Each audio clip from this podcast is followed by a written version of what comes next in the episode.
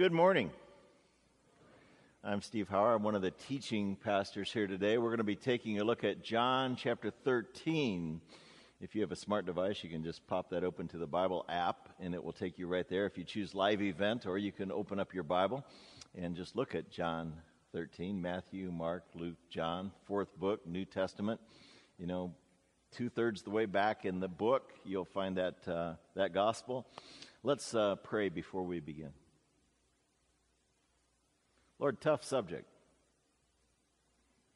Pastor Dion calls this the, the shy virtue. When you begin to talk about it, it leaves the room. Humility. Help us to unpack this truth, Lord, not just to gain in wisdom, but to gain in life. A better understanding of you, the value of you in my life, and the value of your life in me and how it can be a powerful transformative virtue for me and also for others as they observe you working through my life.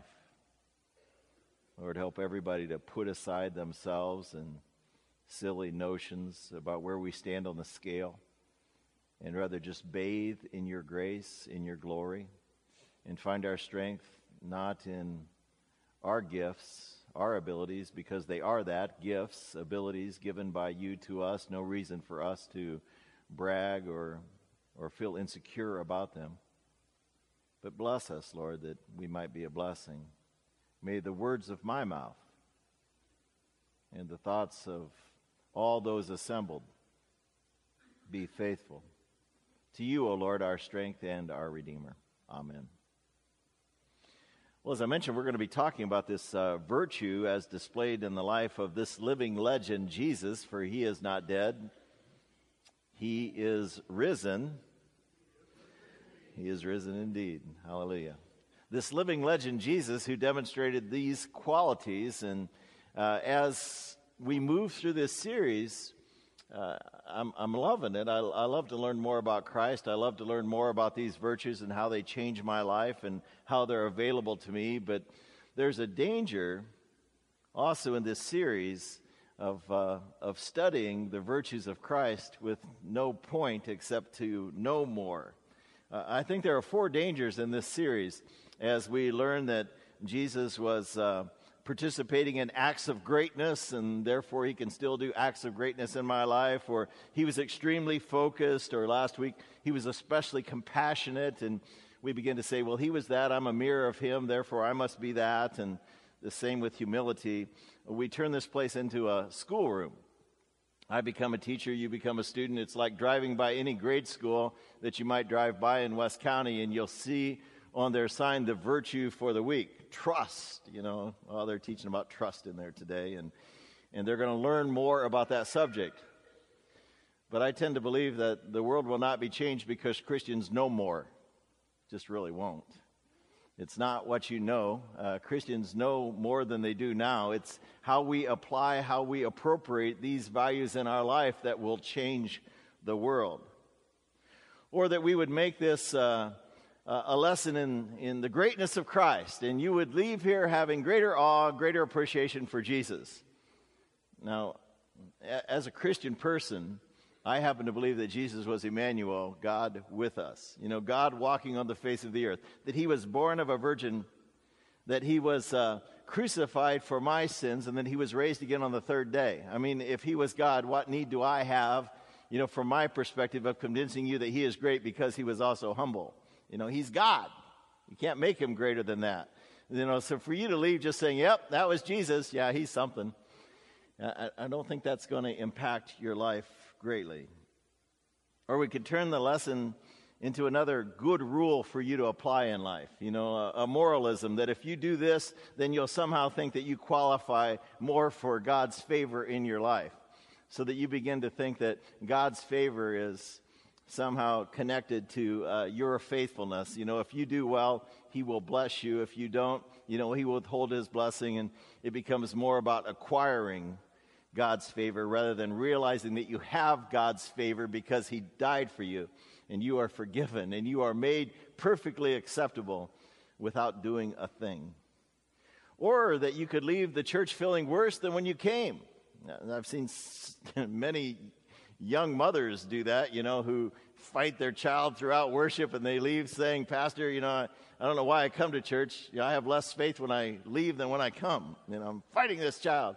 And I say, Yeah, but you're teaching that child something you're willing to fight for, you know, and uh, they're picking that up, you know, even by your frustration. Uh, but sometimes when we teach about these virtues of Jesus and we say he was the epitome of humility, you walk out saying, Man, I am so lost. I am so not humble compared to Jesus. Well, of course, Jesus was perfect. You are far from that. So these are the dangers, I think, in talking about these virtues as displayed in Christ, who was perfect in all things, and we are not. You have to remember that all of God's truth was given for our benefit. In fact, in, in my men's Bible study that meets every Wednesday morning, just a great bunch of guys, uh, a great sharing of um, the application of God's Word in our life, uh, we were talking this week about this understanding that, uh, you know, all Scripture is inspired by God for our good. And uh, I re- recalled that passage that I think has been pivotal for me in understanding the nature of the Scripture, the nature of truth in my life when Jesus asked those who questioned him about his disciples, you know, who were picking grain and eating it on the Sabbath day. They were traveling on the Sabbath day. They were doing so many things wrong on the Sabbath day. And Jesus said, Let me just ask you a question. Was the Sabbath made for man or was man made for the Sabbath?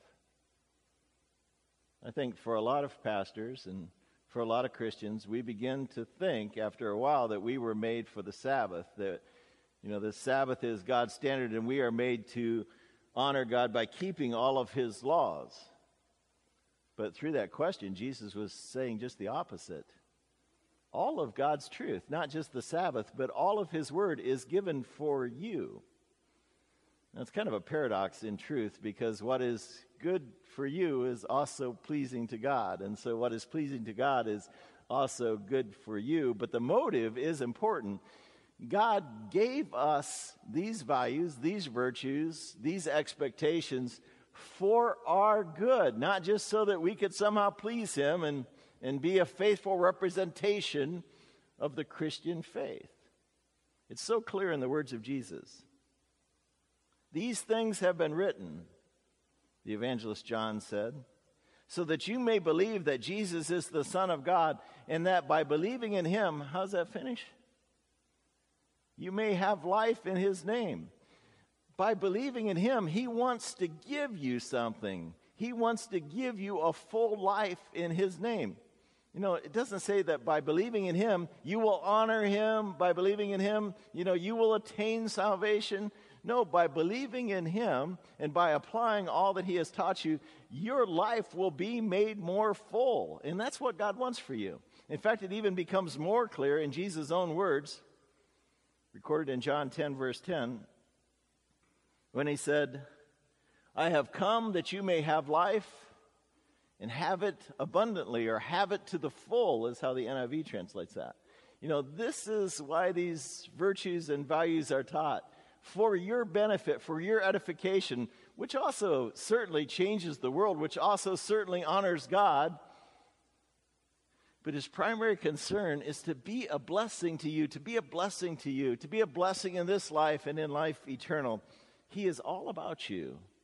And so these virtues aren't just a heavy load that we're about to drop on you uh, so that you can somehow do better or be better, you know, honor the family name in some way.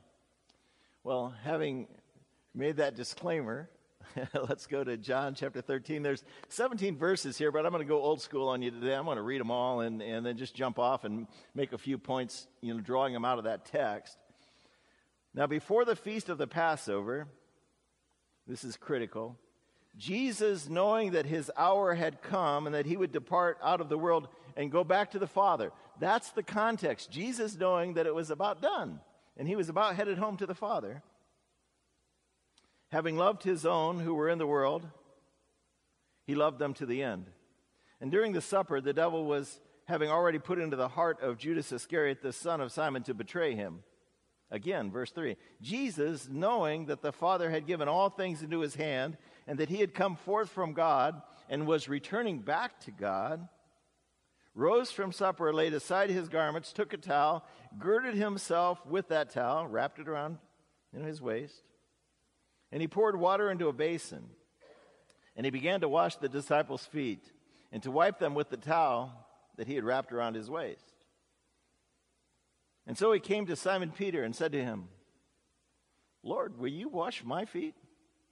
Jesus answered and said, What I do you do not realize now, but you will understand it later. Peter said, Never shall you wash my feet. Jesus answered and said, If I do not wash you, you have no part in me. Simon Peter said, Lord, then not just my feet only, but my head and my hands. Jesus said, The one who is bathed needs only to be washed in his feet, but uh, is completely clean. And you are clean, but not all of you. So, kind of a mixed metaphor there, talking deeper than just physical washing. For he knew the one who was going to betray him. For this reason, he said, Not all of you are clean. And so, when he had washed his feet, he took back his garments and he reclined again at table and said to them, Do you know what I have done for you? You call me teacher and Lord, and you are right, for so I am. And if I then, your Lord and teacher, washed your feet, you also ought to wash one another's feet. For I have given you an example that you also should do as I have done. Truly I say to you, a slave is not greater than his master neither is one who is sent greater than the one who sends him. Verse 17, our last verse, the really important application verse. If you know these things, how's it go? You are blessed if you do these things. Thus far, the reading. Notice Point number one, drawn out of the text. Jesus was fully aware that his victory was near. You know, we just sang A Mighty Fortress is Our God, written by uh, Martin Luther, of course, during the Great Reformation. Luther had incredible courage, in, incredible ability uh, as a monk from very, very humble background in a very, very obscure place in the world, still obscure to this day, more obscure in his day to dominate the world thinking uh, at a day when he didn't have communication at his hands like we do. I mean, how did the whole world, you know, begin to turn around the little village of Wittenberg? But it did. Even the Holy Roman Emperor knew his name. No, even the Pope knew his name. Why? Where did he get such courage? From the cross. Once he realized it was not about him, it was about God he had incredible strength, incredible power. You know, uh, a person who is humble, a person who realizes it's not about them and, and God is in this thing, has incredible power. Secure people can afford to be humble. Jesus was secure. In verse 1, it says, He knew his hour had come and he was about to depart to the Father. You know, he knew what was going to happen. This was not unknown to him. He was, he was not worried about the future. He knew what the future was. In verse 3, it says it again Jesus, knowing that his Father had given all things into his hand, and he had come from God and was about to return to God. You know, on the basis of what he knew about the Father, he had the ability to be extremely humble. Almost always, a humble person is a secure person. Insecure people can't afford to be humble. You know, they're insecure. They're constantly pushing themselves forward. They don't have a sense that they are valuable. And so they try to convince you, as they try to convince themselves, that they are really something. Humble people don't think less of themselves, they just think of themselves less. Humble people don't think less of themselves. Jesus didn't think less of himself. Martin Luther didn't think less of himself. He knew that God could do incredible things. Jesus knew he was headed back to the Father. He knew his mission was almost complete. You know, those who understand what God has done for you in the cross have no doubt the depth of God's love for you, have no doubt what God is capable of doing for you. And in that knowledge, you have power. You have incredible focus and commitment because it's not about you, it's about God's love for you. So, perfect love casts out fear, it says. You know, perfect knowledge of what God has done for you, you know, takes away the fear. You know, he who did not spare his own son but gave him up for us all, will he not, along with that, freely give us all things? What have you to fear? You know, Martin Luther's uh, inspiration for that great song, A Mighty Fortress is Our God, which we sang earlier, was Psalm uh, 118, many people say. And in that psalm, he says, um, The Lord is for me, I will not fear. What can man do to me? The Lord is for me among those who will help me. Therefore, I shall look with satisfaction upon those who try to destroy me. You know, I have no fear because God is with me out of that security of your relationship. See, this isn't just about a value of virtue that you need to learn, it's about the way God loves you. And out of that comes confidence to face things in life, comes also the ability to say, It's not about me, it's about God working in me. Point number two. The truth and power associated with humility is not easy to grasp. You know, when he came to Peter, he said, Lord, will you wash my feet? Jesus said, what I am about to do, you do not understand. You will understand it later. You know, as, as Pastor Dion said, you know, before I walked out here, we were talking because he's preaching the late service. You know, he said it's the shy virtue. When you begin to talk about humility, it leaves the room. It's like Margaret, Margaret Thatcher, who, you know, the former Prime Minister of England who just passed recently. Uh, uh, you know, uh, I love to study great people, and, she said, um, being a leader and being a lady are kind of the same thing. If you have to tell people you are, you probably aren't, you know. And, and it's kind of like that with humility. You know, if, if, you have to tell people you're humble, you probably aren't humble. Uh, John Dickson wrote a book about this uh, called Humilitas.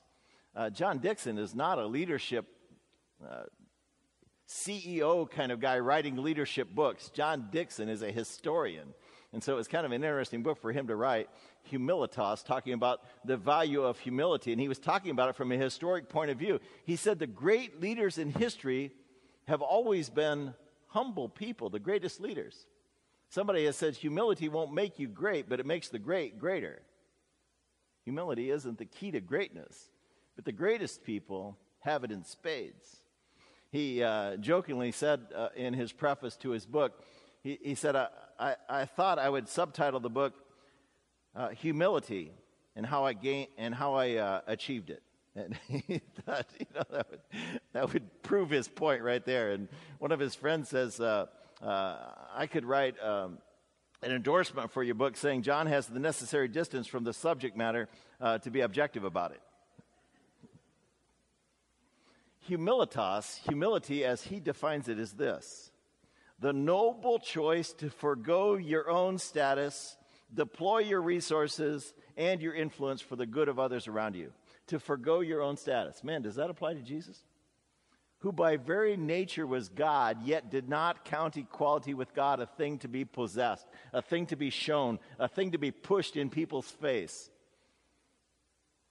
You know, people didn't constantly come into contact with uh, a bully who had divine power who could prove it any time?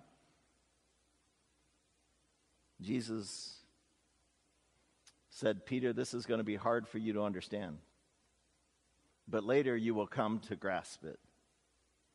To receive God's blessing, Peter needed to set aside his pride. Verse 8.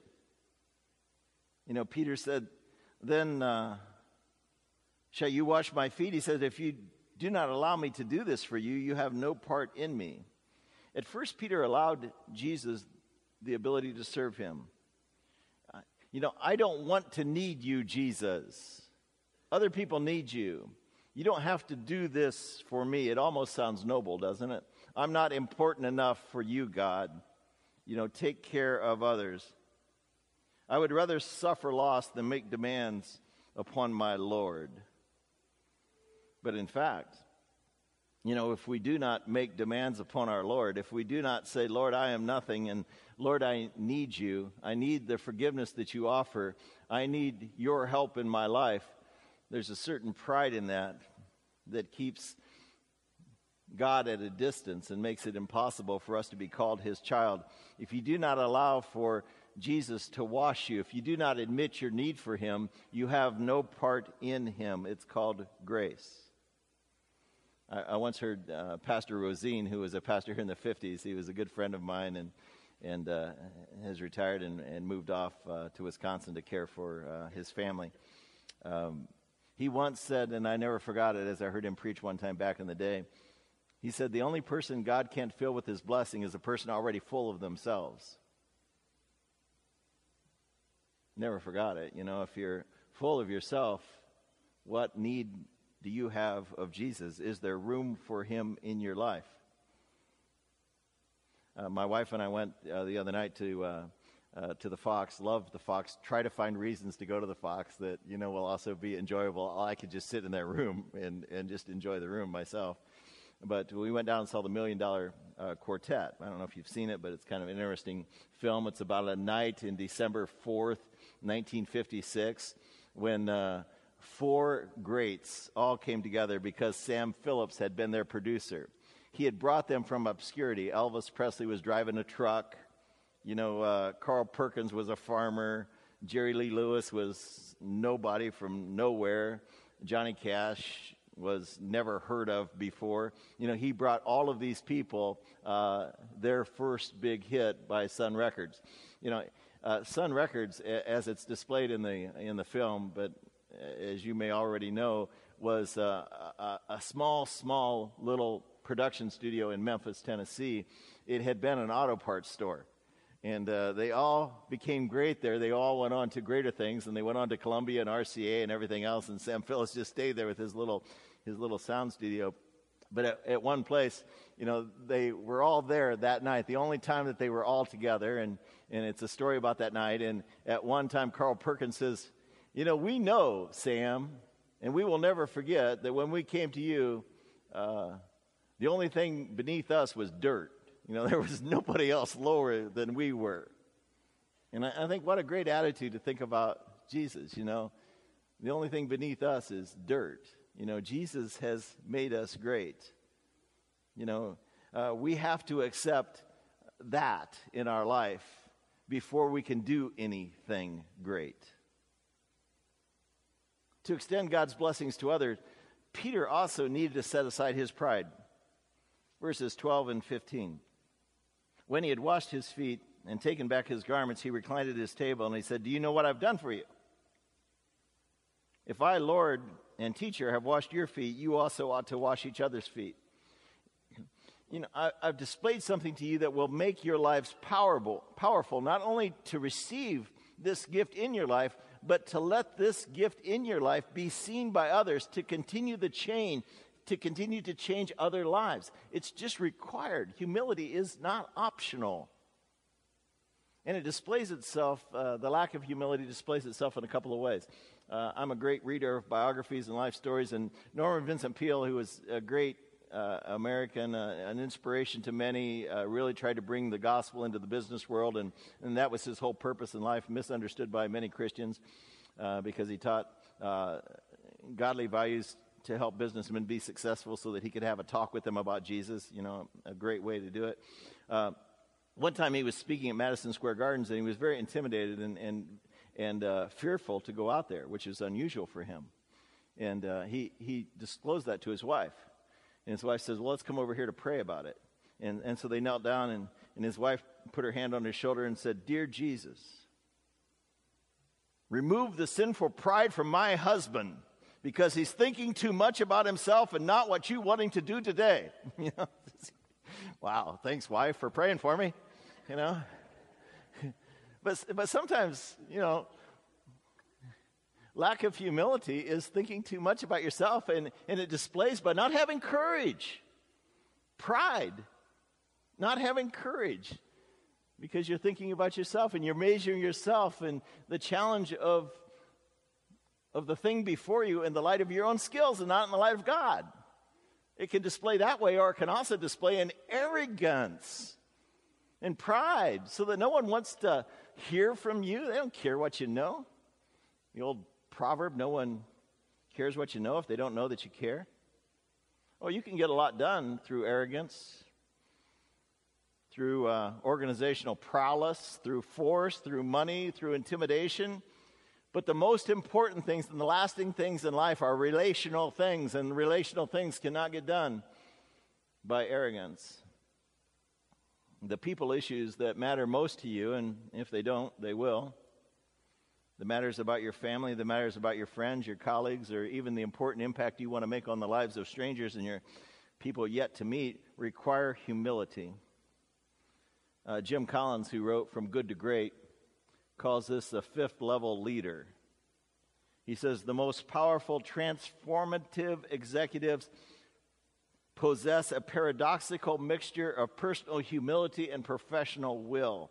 They are timid yet ferocious, shy yet fearless. They are rare and they are unstoppable. Jesus said, You know, if you've seen this in me, go and do this as well. First, receive it for yourself, Peter, so that you have that sense of how much I love you and, and, uh, and you have confidence that comes not in you but in me. And then take that and demonstrate that also to others so that you will have courage but also be approachable to those that matter most in your life. And then just to close it up, uh, that last verse cannot be ignored. Verse 17 If you know these things, you are blessed if you do them. Christians, there is no value in knowing more. The world will not be transformed by what Christians know. There is only value in living out this truth. This is the key difference in all of Jesus' stories and illustrations, even in his Sermon on the Mount when he talked about the two guys who built their house, one on the rock and one on the sand. Despite most people who would try to describe what he meant by that story, they would say one was a non believer, one was a believer. You know, one built on God, one did not. But that's not what the scripture says. It says they both knew God. But the man who built his house upon the rock knew and applied God's truth in his life. The book is not a book of knowledge for the sake of knowledge, for the sake of making you better students in the life of Jesus or understanding the nature of God. You know, I, I, like how Ralph Waldo Emerson said it. He said, See how the masses of men worry themselves into nameless graves, while here and there a great unselfish soul forgets himself into eternity. The truly great people in the world. Not about them. It's about what is before them. It's about others.